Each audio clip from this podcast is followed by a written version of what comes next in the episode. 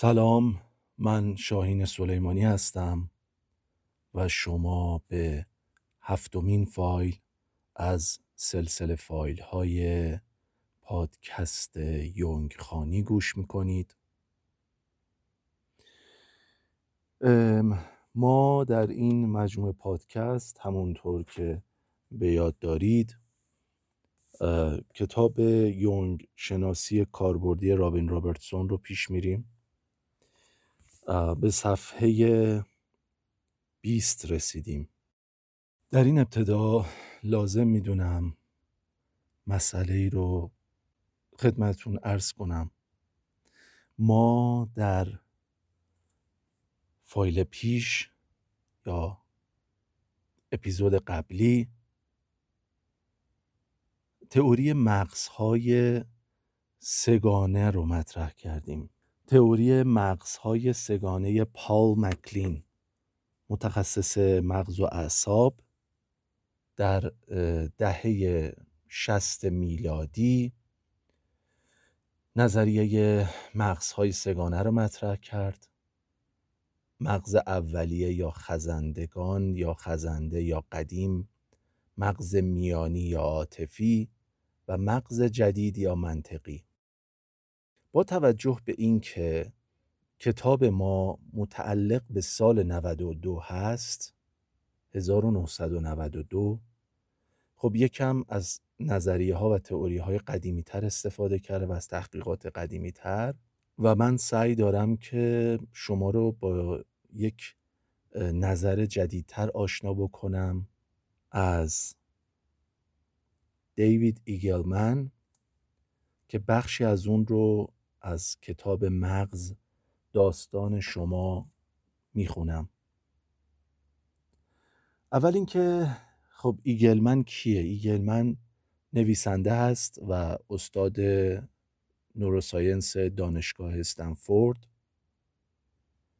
و همچنین اگر سریال وست وورد رو دیده باشین که از شبکه HBO پخش شد مشاور علمی اون سریال هم بوده. به نظر من حتما اون سریال رو نگاه بکنین. وست وورد که هم به مقوله کانشسنس اشاره داره هم هوش مصنوعی رو میشه توش پیدا کرد هم علاقمندان نوروساینس احتمالا براشون جذاب باشه. خب کتابی که می‌خوام بخشی از اون رو براتون بخونم. چون حالا بذارید خود ایگلمن میگه. اسم این کتاب هست The Brain The Story of You دیوید ایگلمن ترجمه شده با عنوان مغز داستان شما. ترجمه دکتر محمد اسماعیل فلزی. انتشارات مازیار. با توجه به اینکه این کتاب 2015 چاپ شده می‌تونه تحقیقات جدیدتری رو در اختیار شما قرار بده. عنوان یادداشت هست مغز مانند یک شهر است. صفحه پنجاه و سه. در مغز نیز مانند یک شهر انجام امور ناشی از برهم کنش اجزای مختلف آن است. اغلب وسوسه می شویم انجام هر کاری را به یکی از مناطق مغز نسبت دهیم و مثلا بگوییم این بخش از مغز کارش این است که یعنی هر بخش از مغز بگیم این بخش مغز این کارو می‌کنه اون بخش مغز این کارو می‌کنه. این نگاه حدودا یه نگاه قدیمیه. اما فعالیت مغز را نمی‌توان سرجمع فعالیت مشخص اجزای آن دانست. در عوض مغز را باید مانند یک شهر در نظر گرفت. اگر قرار بود شهری را بگردید و بپرسید اقتصاد آن در کجا قرار دارد جواب مناسبی پیدا نمی کردید. اقتصاد از برهم کنش همه عناصر یک شهر از مغازه ها و بانک ها گرفته تا تجار و مشتریان به وجود می آید. و بنابراین در مورد کار مغز نیز همینطور است. هر کار مغز منحصر به یک نقطه آن نیست درست مثل سازوکار یک شهر در مغز هیچ ناحیه‌ای نیست که به طور انحصاری و تکی کار کند. در مغز ما و نیز در شهرها هر پدیده ای از برهم کنش میان ساکنان همان منطقه یا مناطق دور در سطوح مختلف به وجود می آید. همان گونه که قطارها با خود مواد و مصالح خام مورد نیاز شهر را برای پردازش می آورند، سیگنال های خام الکتروشیمیایی نیز با عبور از اندامهای حسی و بزرگ راه های نورونی به مغز انتقال می‌یابند. در مغز سیگنال های پردازش شده به واقعیت که توسط خداگاه ما درک می شود تبدیل می شوند. خب حالا میریم از صفحه 20 شروع می کنیم به خانش کتاب. با توجه به اینکه اون تئوری مغزهای سگانه منسوخ شده و به نوعی شاید بشه گفت رد شده همون تئوری مکلین می‌تونید اون رو به عنوان تکامل آگاهی ما در نظر بگیرید.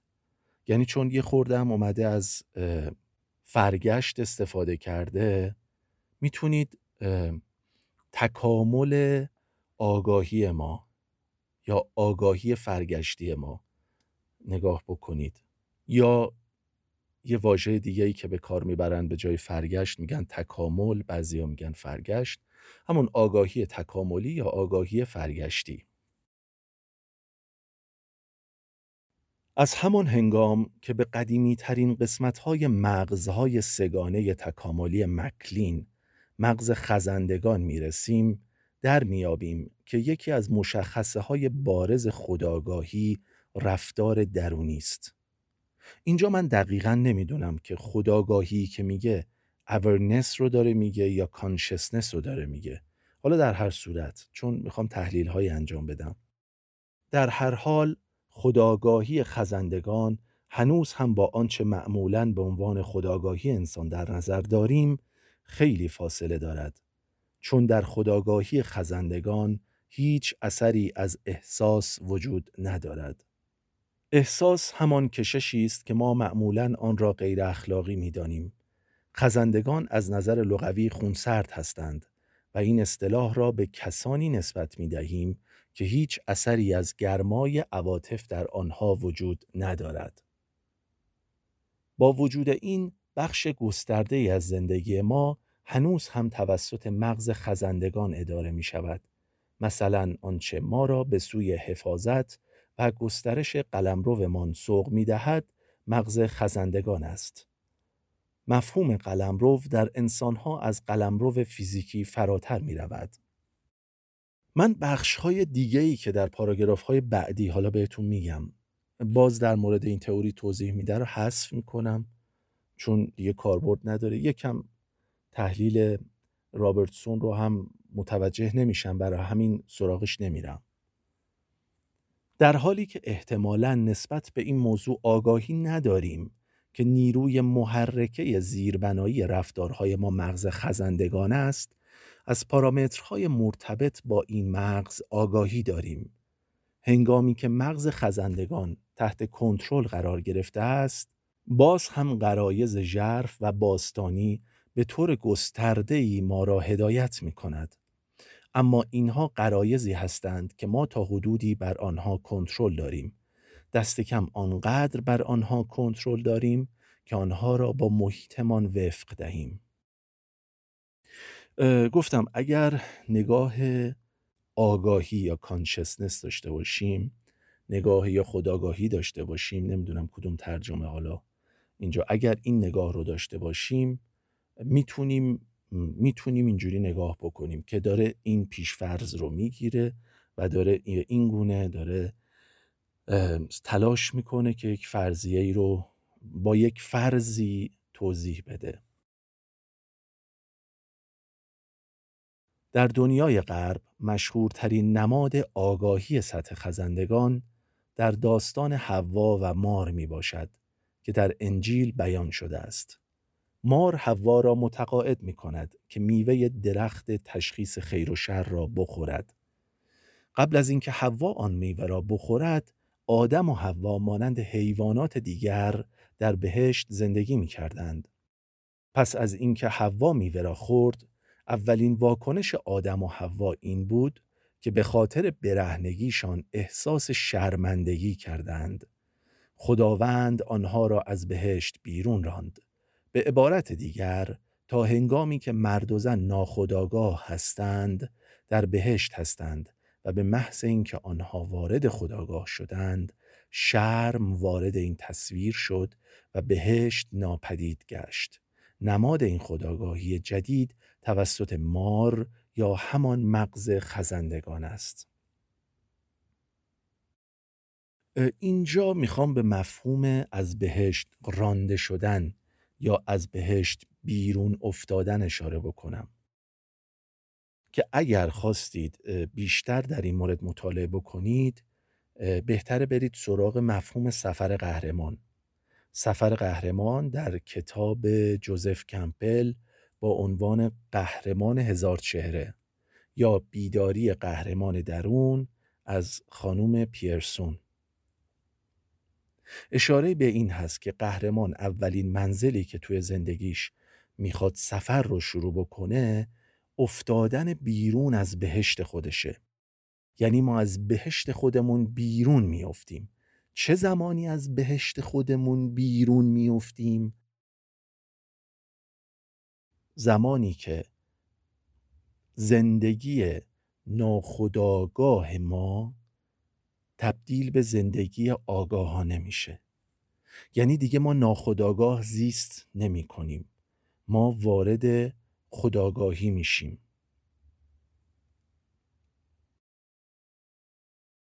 یعنی تلاش دارم اینجا به زمیر ناآگاه و زمیر آگاه اشاره بکنم. در این زمان ما دیگه بهشتمون از دست میدیم. حالا یکی از دلایلی که خیلی ها به دنبال خودشناسی نمیرن یا پیش روانکاو نمیرن یا نمیرن برای درمان اینه که ترس از آگاه شدن وجود داره. ترس از اینکه از بهشت های قبلیمون بیرون بیفتیم. این در واقع یه جور کار مقاومت ما هستش. ما یه جور مقاومت به خرج میدیم. برای اینکه از بهشتمون بیرون نیفتیم. ما یه جورایی عادت کردیم به لذت حاصل از رنجهای خودمون. که یه جورایی لکان بهش اشاره می‌کنه به عنوان جویسانس نام می‌بره. یعنی چی؟ حالا خیلی خیلی ساده بخوام بگم. یعنی اینکه ما سیمتوم ها رنج های روانی نشانگان بیماری نشانگان آزردگی های روان رو رها نمی کنیم چون درون اون یک لذتی وجود داره برای ما. و این لذت باعث میشه که ما سیمتوم رو نخواهیم به حرف زدن واداریم و اینکه بتونیم خداگاهش بکنیم. و این یکم دردناک آگاه شدن. ببینید اینجا داره اشاره می‌کنه که آدم و حوا زمانی فهمیدن برهنه هستند یعنی از اون مرحله انگار خدابانو و خدامرد بودنشون از اون مرحله اساتیریشون به سطح انسان نزول کردن. یعنی ما تا زمانی که گویا وارد درمان نشدیم وارد روانکاوی نشدیم وارد خودشناسی نشدیم هنوز در تفکر خودمون خیشتن را کهن الگو میپنداریم الهه میپنداریم. خدابانو میپنداریم. و لحظه خداگاهی لحظه آگاه شدن بر ناخداگاه لحظه است که ما می‌فهمیم که ما هم مثل دیگرانی که تفکر می کردیم گوشت و پوست و استخون هستیم و چیزی فراتر نیستیم. در واقع این لحظه روبرو شدن با خودشیفتگی های انسان است. لحظه ای که انسان بپذیرد که او هم از خاک زاده شده است.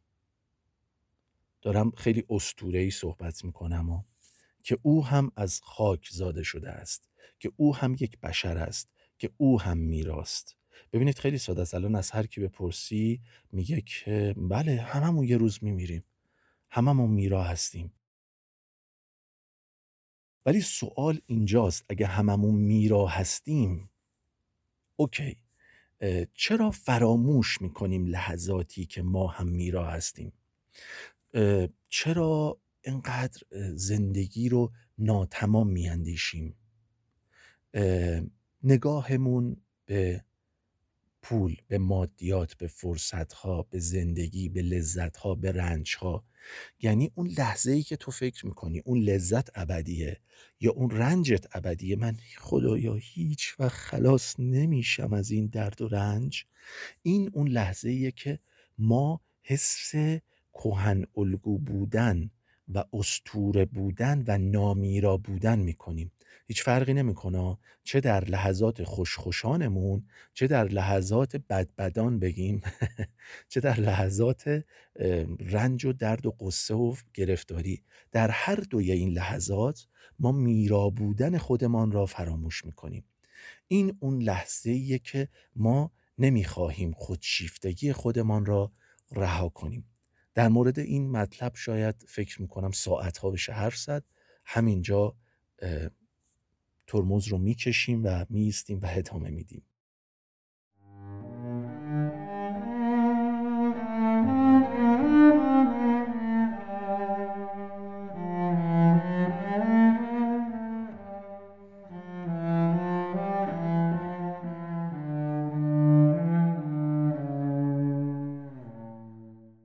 استور شناسی مصر داستان دیگری درباره تولد خداگاهی در سطح خزندگان ارائه می کند. استوره آفریننده یا را پیر و ضعیف شده بود. این را اسمشه را. دخترش آیسیس نمی توانست زندگی بیافریند. بنابراین از کسیفی های کف پایش ماری ساخت و آن را در مسیر را رها کرد. هنگامی که آب دهان را بر روی مار افتاد مار زنده شد و قوزک پای او را نیش زد.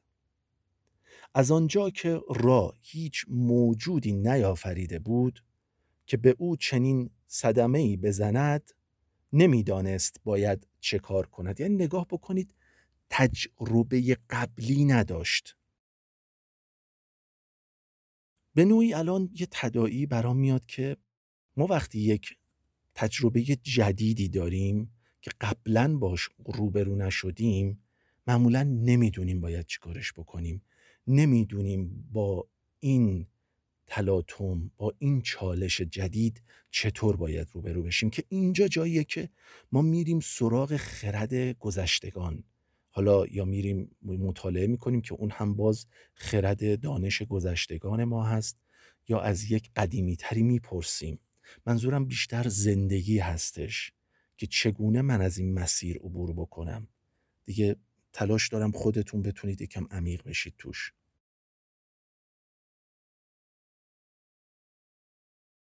او بیمار و بیمارتر شد. آیسیس به او گفت فقط در صورتی او را معالجه می کند که نام مخفیش را به او بگوید.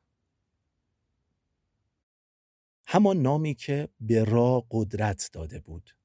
سرانجام رع با ناامیدی نام خود را به آیسیس گفت. اگرچه آیسیس از آن نام برای معالجه پدرش استفاده کرد ولی قدرت او را به همسر و برادرش اوسیریس داد. این گونه اصر را به پایان رسید و اصر اوزیریس آغاز شد. جالب است هنوز هم هنگامی که در حال به دست آوردن یک خداگاهی جدید هستیم اینکه خداگاهی با خداگاهی عادی ما فاصله زیادی دارد مارها در رؤیاهای ما ظاهر می شوند و با خونسردیشان بدن ما را به لرزه در می آورند. هر نوع خداگاهی جدیدی مانند این ما را از بهشت قبلی یعنی از ناخداگاهی بیرون میراند اشاره می‌کنم به همون تدایی که برام شد و بهتون گفتم که اینکه هر چالشی هر چلنجی در زندگی پیش رو میاد و ما نمی‌دونیم انگار باید باش کار بکنیم به نظر میاد که یه چیزی در ناخودآگاه ما مونده و ما چیزی رو باید به آگاهی در بیاریم. اینجا مرحله ایه که مقاومت ها باز هم میگم مقاومت ها باعث میشن که نتونیم این کارو بکنیم یا دفاع های روانی. چون از این مرحله به اونور به قول خانم پیرسون در بیداری قهرمان درون ما یتیمی رو تجربه می‌کنیم. و یتیمی و شروع سفر یکم سخت هستش. ولی ما با آگاهی روبرو میشیم آگاهی جدید. مثل وضعیت های مختلفی که از consciousness ما در مراقبه ها و مدیتیشن هامون تجربه می‌کنیم. هر جریانی که رو به جلو میریم گویی با جهان جدیدی روبرو میشیم. هنگامی مارها در رؤیاهای ما ظاهر می‌شوند که در حال ورود به مرحله ادراکی جدیدی هستیم. چون بالاترین درک معنوی ما ریشه در عمیقترین انگیزه های غریزی ما دارد. ببینید چقدر جالبه. یعنی اون درک معنوی ما درک والای ما به نظر می‌رسه که در عمیقترین قرایز ما نهفته است. یه جایی توی کتاب موریشتاین نقشه روح میخوندم که یک یک تیف مثل یک این چی بود اسمش؟ نقاله نقاله. ها رو دیده بودید که درجه رو اندازه می‌گرفت؟ یه طرف اونو اونو در نظر بگیرید. صفر تا 180 درجه. روی این دو طرف این طیف یه طرف غریزه قرار داره یه طرف کهن الگو. کهن الگوها و قرایز خیلی به همدیگه نزدیکن. خیلی جای همدیگه جا عوض می‌کنن. یعنی وقتی که شما با یک نیروی غریزی می‌خواد آشنا بشید با یک کهن الگو هم احتمالا روبرو میشید. یا اگر یک دورانی یک کهن الگو در شما بیاد بالا یک غریزه هم در شما زنده میشه و بالعکس اون یک غریزه کهن الگو شکل میده. من دوست دارم که اینجا یه مسئله ای رو براتون مطرح بکنم. همین مسئله دیدن مار. رابرت جانسون در کتابی که با عنوان راهبری زندگی با شهود درونی ترجمه شده از بنیاد فرهنگ زندگی خب زندگی نامش هست دیگه. یه خواب عجیبی رو این مدت ها رابرت جانسون می‌دید و وقتی میره پیش یونگ یونگ این خواب رو براش تعبیر می‌کنه در واقع رؤیا رو براش تعبیر می‌کنه. رؤیا این بود که یه ماری هست به طرف این هجوم میاره حمله می‌کنه و رابرت جانسون فرار می‌کنه. و وقتی که دستش رو مثل یک دایره در کنار خودش قرار میده مثل مثلا این کنار لیوانا دیدید یه دسته دارن؟ به صورت یک دایره قرار میده. حالا برداشت من از دایره کردن دستش این بود. مار شروع می‌کنه با این به گفتگو کردن. خب دایره هم در واقع نمادی از ماندالا هست دیگه که یونگ معتقد بود که ما وقتی که به ناخودآگاه جمعی نزدیک میشیم این دوایر و ماندالاها رو زیاد می‌بینیم. در درون ماندالا و دوایر شروع می‌کنیم به دیدن تصاویر. و حتی خوابهای ما این الان این الان تدایی همین الانم هم هست. و حتی خوابهای ما هم می‌تونه حالت ماندالاگون داشته باشه. یعنی شروع میشه میره از اول شروع میشه میره از اول. ولی حالا یه چیز دیگه بعدم بهتون میگم. این که ما در زندگی هم به صورت دایرگون شاید حرکت می‌کنیم مارپیچ ولی هر مرحله که دوباره به صفر می‌رسیم یعنی از صفر میریم به 360 می‌رسیم میریم یه مرحله بالاتر. که در واقع بهش میگن در واقع یه جور رشد طبقه ای فکر بکنید. یک همچین طبقات مارپیچ گونه ای ما داریم. ولی حالا این رو این رو یه طرف در نظر بگیرید. اون ماندالا هم که گفتم یه طرف دیگه. یعنی اینکه خوابهای ما به نظر تکرار میشن ولی ما داریم رشد می‌کنیم. اینجا می‌خوام یه چیزی رو اشاره بکنم. گاهی اوقات کابوس هایی که ما می‌بینیم و فکر می‌کنیم که کابوس هست؟ بخشهایی از طلاهای درون ما سایه های ما هست؟ چون سایه ماری لویس فون فرانس در کتاب سایه و شر در افسانه ها ترجمه تورج رضا بنی صدر ماری لویس فون فرانس اشاره می‌کنه که در واقع سایه همان ناخودآگاه است. هر آن چیز که به آگاهی در نیامده است سایه است. حالا ما در خواب هامون گاهی اوقات در رؤیاهامون واژه درست‌تری رؤیاهامون گاهی اوقات طلاهایی می‌خواد بیاد بالا. و ما کابوس می‌بینیم. سوال اینه که چرا کابوس می‌بینیم؟ آه. ترس های ما ناشی از ذهن ماست. ناشی از ذهنی است ذهن بهتره بگیم. ناشی از ego یی است که می‌خواد سر جاش بمونه و محافظت کننده باقی بمونه. چون ego گاهی اوقات میترسه از اینکه وارد یه مرحله جدید بشه چون ترسناک نمی‌دونه اونجا چه اتفاقی میفته گاهی اوقات کابوس دیدن سانسور شدن اطلاعات توسط سانسورچی ها در ذهن ماست. در واقع خیلی پیچیده و سخته. تکنیک های تخیل فعال انجام بدید. یعنی چی؟ می‌تونید چشاتون رو ببندید. دراز بکشید این یکی از تکنیک های تخیل فعاله. و اون کابوس رو دوباره به یاد بیارید. حالا شروع کنید با موجود ترسناک با اون وضعیت ترسناک روبرو بشید. این یه مرحله ایره که می‌تونید ببینید پشت این کابوس چیه. گاهی اوقات ما در مراحلی از زندگی که ذهنمون حالتهای پارانویک پیدا می‌کنه یعنی یهویی ترس میداره یهویی میترسیم. از اینکه چه خواهد شد این توپخهای منم جالبه. یعنی ناخداگاه همین جوری داره میریزه بیرون. من هی باید مدیریت بکنم که بتونم با شما هم گفتگو بکنم. برای همین باید مدیریت شده تدایی هام رو به شما برسونم. برای همین هی لغزش دارم. گاهی اوقات حالتهایی وضعیتهایی منازلی در زندگی ما رخ می نمایاند که ما ترس علکی برامون میداره. به یه نفر علکی بی اعتماد میشیم. اعتماد نمی‌خوایم بهش بکنیم. یه ماجراجویی رو انجام نمیدیم. و این همون جاییه که ببینید با اون ماره مقایسه بکنید. ماره که رابرت جانسون ازش فرار می‌کرد در خواب. در صورتی که وقتی که رابرت جانسون دستش رو به صورت یک دایره ماندالا در میاره مار شروع می‌کنه به گفتگو کردن با رابرت جانسون.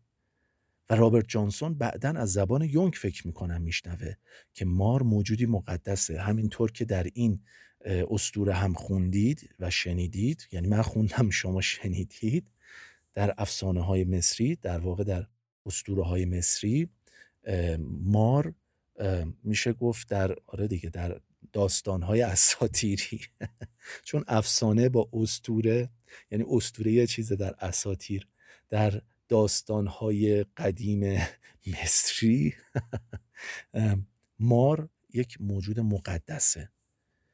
البته اینم هست. حالا چرا ما در زندگی خب اعتماد می‌کنیم ضربه می‌خوریم و حس اشتباه میرن؟ یه دلیلش اینه. می‌خوایم آگاهانه زندگی بکنیم. یعنی ناخداگاه می‌خواد به آگاهی در بیاد. این اون زمان است و ما می‌فهمیم که این حسه کی باید بهش توجه کرد. این حسه که من دارم که یک تفکر پارانویکه یک تفکر دشمن پندارانه است که از هزیانهای ذهنمون میاد.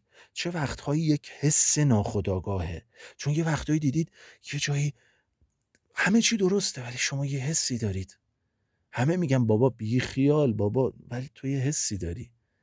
این که چطور ما بفهمیم که کدوم حسمون به حقیقت نزدیکه کدوم حسمون پارانویک هستش و در واقع بد دوچار بدبینی شدیم این دیگه هر کس خودش باید بفهمه. من الان الان یه قرصی چوب جادو یه وردی ندارم بگم. چجور این دیگه خیلی پیچیده است. اینو اگر بلد بودم خیلی یک عالم پولهای زیاد می‌گرفتم تا بهتون بگم. آه یه نشونه دیگه هم بهتون بدم که گاهی اوقات در خوابهاتون کجاها بفهمید که این کار ذهن من بود کابوسه؟ یه موقعهایی هستش که شما تصاویر عجیب و غریب می‌بینید.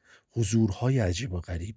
یه آدمی یه پیری یه زنی یه مردی میاد یه موضوعی رو به شما میگه.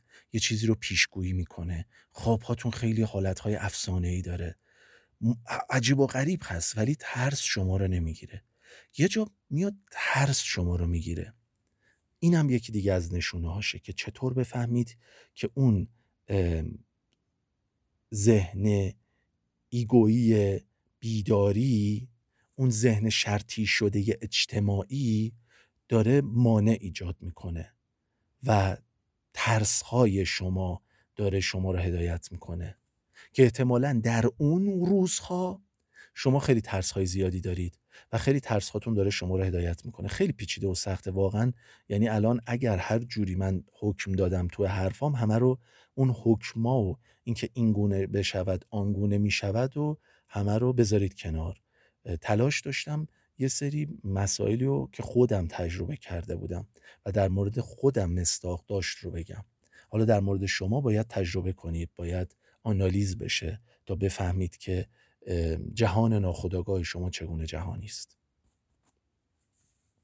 خب میریم جلوتر صفحه 24 من یه دو صفحه رو پریدم که هی در مورد اون نظریه مغزهای سگانه توضیح میده که دیگه فکر می‌کنم نیازی نباشه الان دوباره به مرور کردنش. در حقیقت ما درباره این صحبت می‌کنیم. که هرچه در زمان به عقب باز میگردیم سطح خداگاهی به طور فزایندهی کاهش مییابد. می‌بینید در واقع نزدیک میشی به ناخداگاه جمعی. و کار گستاو یونگ وقتی رابرت جانسون میره پیشش یه توصیه‌ای بهش می‌کنه. میگه بعضی از آدمها به ناخداگاه جمعی نزدیکن. آدمایی مثل تو. اینجور آدمها باید کار درونی زیاد انجام بدن. که یه کتابی به اسم کار درونی هست ترجمه شده اسمش کار درونی رابرت جانسون. این کتاب رو به صورت دو تا کتاب بنیاد فرهنگ زندگی چاپ کرده تخیل فعال و تحلیل رویا که باهاش می‌تونید کار درونی انجام بدید. و یه پیشنهاد دیگه توصیه دیگه هم به رابرت جانسون می‌کنه میگه عضو هیچ گروه دسته و حلقه ای نشو. اینم یه گزینه که بعضی موقع ها بعضی ها باید انجام بدن. بعضی ها حالا اگر برای رابرت جانسون بوده حالا آقا به رابرت جانسون گفته ما هم بریم این کار خب برای رابرت جانسون بوده. شاید برای زندگی شما خوب باشد شاید نباشد نمی‌دونیم. شما باید پیش برید خودتون تا متوجه بشید. در واقع مرز واضحی بین مراحل خداگاهی وجود ندارد اما یونگ در مقطع زمانی خاصی تئوریهایش را می نوشت که ما انسانها گونه متکبری بودیم. اینجا به همون خودشیفتگیه که بهتون گفتم به خودشیفتگی انسان داره اشاره می‌کنه. در آن زمان ما شیفته موفقیت هایی بودیم که با هوش خداگاه به دست آورده بودیم و یونگ می‌خواست تأکید کند که بجز هوش خداگاه عوامل دیگری نیز در زندگی ما نقش داشتند به قول فروید ما حتی در خانه خودمان هم صاحب خانه نیستیم. فروید و یونگ به عنوان روانشناسان بالینی مجبور بودند. این ترجمه نمی‌دونم روانشناسی بالینی اصلا موقع نبود. بله من روانشناسی بالینی در اون زمانها یعنی میشه گفت حالا به گالتون و اینها رو اگه اشاره بکنیم یه جورایی چیزی که ما امروز با عنوان روانشناسی بالینی می‌شناسیم برمیگرده به کارهای گالتون، کتل، امیل کرپلین در 1913 و اگه بخوایم خیلی دقیق تر نگاه بکنیم که روانشناسی رو به صورت آزمایشگاهی نگاه کرده باشن در 1879 در لایپزیگ آلمان ویلهم وونت اون رو شروع کرد. حال اینکه در حدود سال 1890 تا 1900 نمیم 1900 یا 1890 فروید تفسیر رویاشو منتشر کرد. یعنی روانکاوی بود بعد از اون این روانشناسی بالینی و اینها ازش در واقع استخراج شدن. فروید و یونگ به عنوان روانشناسان بالینی مجبور بودند در کارهایشان به نیروهای زیربنایی خداگاهی بپردازند شما روانکاوان در نظر بگیرید. ببینید به دلیل اینکه روانشناسی نگاه دیگری هست و روانکاوی نگاه دیگر. حالا بخوایم به تولدش فکر بکنیم. تولد روانشناسی که امروز داریم از روانکاوی و اینها اومده بیرون خب؟ ولی روانکاوی امروز یکی از رویکردها و زیر شاخه های روانشناسی هست. خیلی پیچیده شد ها؟ امیدوارم بزنید عقب دوباره گوش کنید بیماران آنها علائمی را نشان می‌دادند که تعارض بین ارزش‌های خداگاه که نشان دهنده ارزش‌های خانواده و فرهنگ بودند و امیال غریزی که هیچ نوع خداگاهی در آنها وجود نداشت را منعکس می‌کرد. در واقع می‌بینید میگه تعارض بین ارزش‌های خداگاه که نشان دهنده ارزش‌های خانواده و فرهنگ بود یه نگاهی که superego از بالا داره نگاه های والدگونه اجتماع اخلاق قانون پدر اینکه جامعه میگه چی کار بکنی خانواده میگه چی بهتره خب؟ فرهنگ فرهنگ یافتگی خب؟ و امیال غریزی که هیچ نوع خودآگاهی در آنها وجود نداشت را منعکس می‌کند. فروید چون دو تا واژه آلمانی استفاده می‌کنه که مترجم انگلیسیش جیمز استریچی در کتاب های فروید این واژه رو به instinct غریزه ترجمه کرده. اما فروید کلمه دیگری رو استفاده می‌کنه به اسم رانه که Trieb فکر می‌کنم میشه T R I E B که در انگلیسی درایو همین رو ترجمه کردن و این رانه با اون غریزه خورده فرق می‌کنه. که حالا توضیح بدم براتون اینجوری میشه که از, از کجا می‌خونم این رو؟ زیگموند فروید تمدن و ملالت های آن مترجم دکتر محمد مبشری. از ترجمه آلمانیش این کتاب خیلی ترجمه خوبی هست. منظور فروید از واژه غریزه رفتاری است که ویژه نوع است. و از حیث ژنتیک تثبیت شده است. رفتاری که در قلمرو حیوانات حاکم است. اما در واژه رانه تکیه بر قایت کمتر است و مفهوم اجبار و فشاری که سرکوب نشدنی است بیشتر مستطر است. رانه در روانکاوی فروید نیروی محرکی است که از یک تنش در ارگانیسم برمیخیزد و هدفش فرو نشاندن آن تنش و برقرار کردن نوعی تعادل حیاتی است و برای رسیدن به هدف به ابژه‌ای نیاز دارد. مثلا فکر کنید این برای رسیدن به هدف به ابژه نیاز دارد مثلا چی؟ شما می‌خواید عاشق بشید. برای اینکه دل ببازید نیاز به چی دارید؟ نیاز به یک ابژه عاشقی دارید یک کسی رو دارید که به عنوان ابژه عشق قرار بگیره و شما عاشقش بشید. برید سراغ اون که حالا وای خیلی پیچیده میشه. الان می‌خوام بگم که شما چه زمانهایی یک نفر رو ابژه خودتون می‌کنید و این کار چقدر آسیبزای زمانی که خودتون ابژه دیگران بشید مثلا آفرودیت آفرودیت تایپ ها این کارو می‌کنن. شما رو ابژه میل خودشون قرار میدن. یعنی شما از مقام سوژگی از مقام فرد بودن نمی‌تونیم موقع بگیم انسان بودن سوژگی خارج میشید و میشید یک ابژه object دیگه میشید یه object به جای سوژه خب؟ بنابراین مفهوم رانه از مفهوم غریزه بسیار فراتر می رود امیدوارم که این توضیح خیلی مختصر و مفید پاسخگو بوده باشه. دیگه آروم آروم داره تموم میشه دیگه. یه خورده دیگه تحمل بکنید تموم میشه. امروز امیدوارم یه جایش خیلی پیچیده شد. ببخشید. پس در واقع اونجا رو می‌خونیم میگه بیماران آنها علائمی را نشان می‌دادند که تعارض بین ارزشهای خداگاه که نشان دهنده ارزشهای خانواده و فرهنگ بودند و امیال غریزی که هیچ نوع خداگاهی در آنها وجود نداشت را منعکس می‌کرد. فروید فقط بر غریزه جنسی متمرکز بود در حالی که یونگ متوجه شد که هر یک از ما درون خود هزاران تصویر و رفتار باستانی را به همراه داریم. بر این اساس یونگ تصمیم گرفت در مقاطع پیش رفته تکامل یعنی در مقطعی که ما از فرایندهای درونی خداگاه می‌شویم خداگاه را از ناخداگاه جدا کند. در دیدگاه یونگ تصور خداگاهی برای حیواناتی که متعلق به نژاد انسانی نیستند دشوار است که احتمالاً شانپانزه ها، میمون های بزرگ و دلفین ها استثناء هستند. در حقیقت در این تعریف محدود شده خداگاهی به تازگی تکامل یافته است و هنوز بخش نسبتا کوچکی از زندگی ما را کنترل می کند ما هنوز نمی‌دونیم یعنی انسان هنوز نمی‌دونه که آیا مثلا این, این, این, این حسی که نوع آگاهی که حیوانات دارن مثلا یه حیوانات مثل سگ ها مثل شامپانزه ها مثل مثل مثل مثل کیا مثل دولفین ها چه شکلیه؟ چه شکلیه؟ چه جوریه؟ چون ما هنوز داریم خداگاهی یعنی اگر منظور کتاب کانشسنس باشه هنوز داریم روش کار می‌کنیم. در علوم شناختی خیلی داره روش کار میشه. خب میریم خداحافظی می‌کنیم از شما تا صفحه تا صفحه 25 کتاب خوندیم. خدا نگهدار.